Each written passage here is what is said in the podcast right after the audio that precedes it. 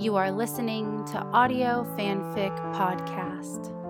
Blood Bank by audries on AO3. That secret that you knew but don't know how to tell. It fucks with your honor and it teases your head. But you know that it's good, girl, 'cause it's running you with red.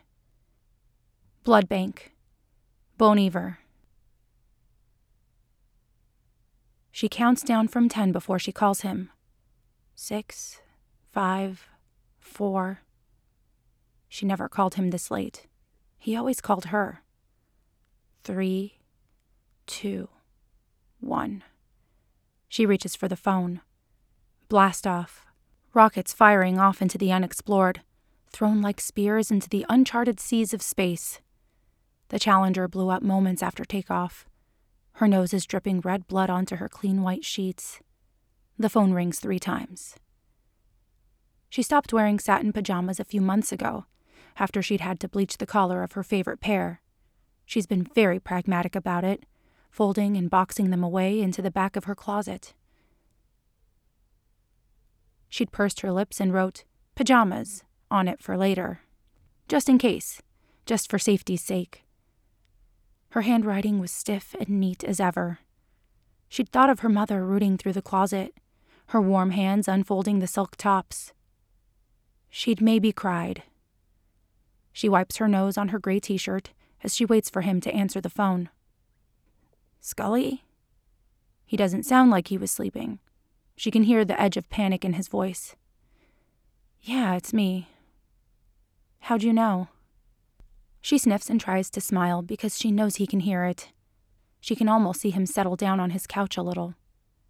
This isn't it. She's not going anywhere tonight. Just a hunch. Mm hmm. Can't sleep. No. Did you try counting sheep? Yes. Tea? Isn't that supposed to help? Tried that. So I'm your last resort, huh? At the very least, I thought you could bore me into slumber. He laughs, and they are quiet for a while. She sniffs again. She's almost out of Kleenex. Scully, he says quietly. He's asking if she's all right.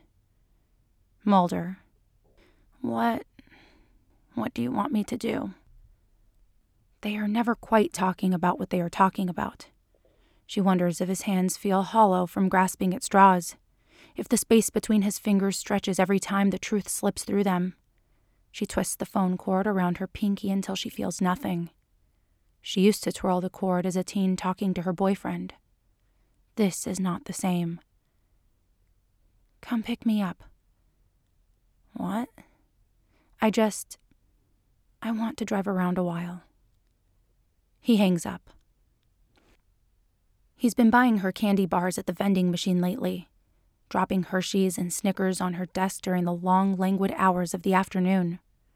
You should eat more, he says. Her cheeks are hollowed out, she knows. She looks atrophied and black, so she started wearing blues. It highlights the circles under her eyes, the thinness of her shadow. In her sophomore year biology class, they dressed up the skeleton in the corner for Halloween a red dress, a yellow scarf. Its bones had still been very visible underneath. He looks at her like she's a frail thing, sharp edges and easily breakable bones. She knows he's always thought she was beautiful. Does death become her? She doesn't ask.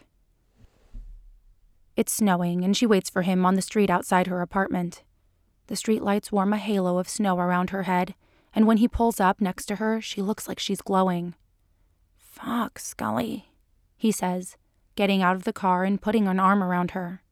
He practically carries her into the passenger seat, and she bites her lips so she doesn't snap at him. It's freezing. I would have come upstairs. I'm not cold, she says, and she isn't. Sometimes she shakes when he can't see her, fingers trembling over delicate incisions, hands in pockets, coat buttoned to the top. Cold as autopsies and cadavers and iodine cold as the manifest content of dreams where she can't breathe. She can't breathe. She can't breathe, and her blood is ice, not fire. Cold as red on the bathroom tile, and the shower turned up so hot she can't feel it burn. She is ice. She is numb. She is crystallized. But she is not cold. He glances her out of the corner of his eye when she settles into the seat beside him and cranks the heater. He doesn't turn on the radio. She watches the glove compartment and wonders if she opened it, how many packets of tissues would float down. Afterward, later, when it happened, when she dies, capital letters are official. Her death will be an affair. Will he still keep extras in his jacket pocket? It's so quiet she can hear him holding his breath, and it takes a moment to realize he's listening for her breathing, pausing to hear her inhale before he releases his breath. She wonders if she stopped, if he would too, and she knows the answer without wanting to. An ice pick above her breastbone sends fault lines through her chest and she cracks. A strangled, gasping sob. She presses a finger to her lips. Mulder, she says. Mulder. The snow on the road is flying at them, the headlights converging into a single line striking a path through the DC darkness. He looks at her and sees it. Before he covers it with concern, she sees it and she knows. It is red hot fury in his gaze, and for a moment, he thought he was losing her, had lost her. That it would end in the car at 2 a.m. in the snow, and he was going to fight. He was going to strangle the metaphysical for taking her from him. She wonders if he keeps the gun by his bed loaded, and who he will shoot first when he gets the call. And in fairy tales, he would be with her when it happened, and she would fall into nothing as she had fallen into everything with him, breathless and terrified and holding his hand.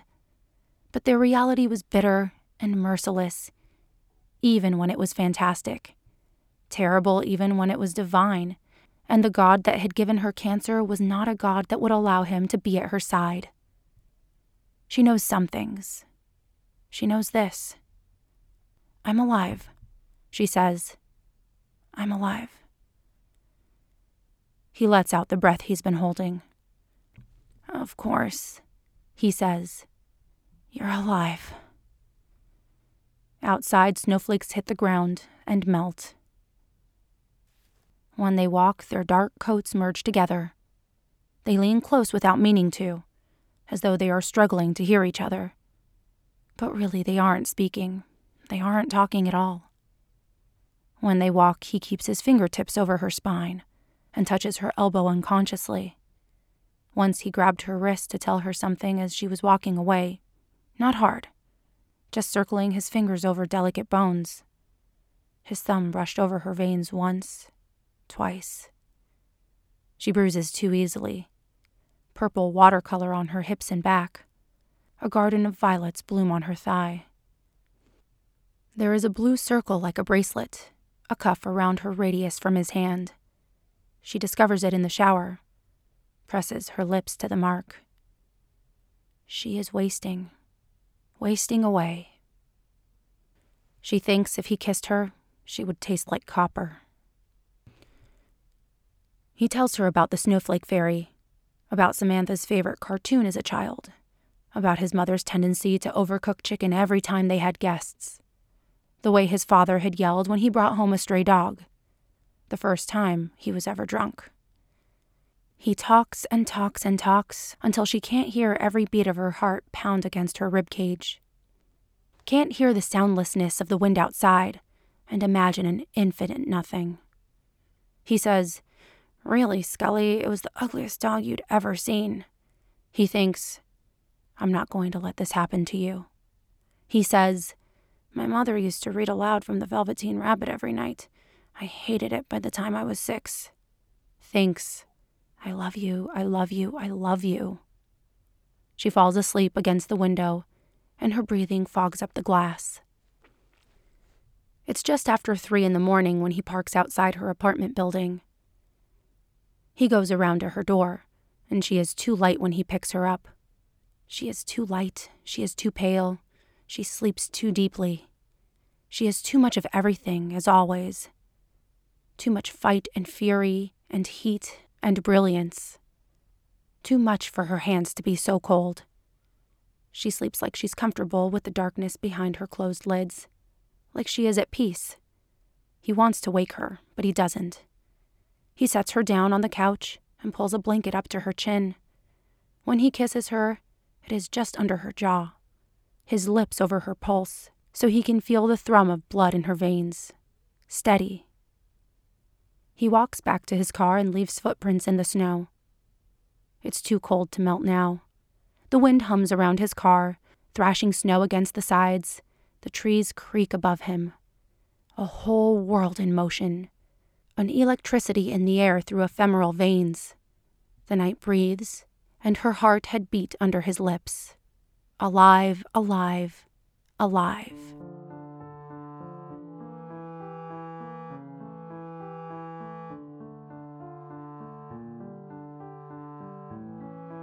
If you like this story, please follow the link to the writer's page and leave some love. Kudos, comments, or subscribe. They'll love hearing from you. Then you can head over to our Patreon page and contribute to Audio Fanfic Podcast. As a member, you are granted early access to one new story per month. That's www.patreon.com slash audiofanficpod. Thank you for listening, and remember, the stories are out there.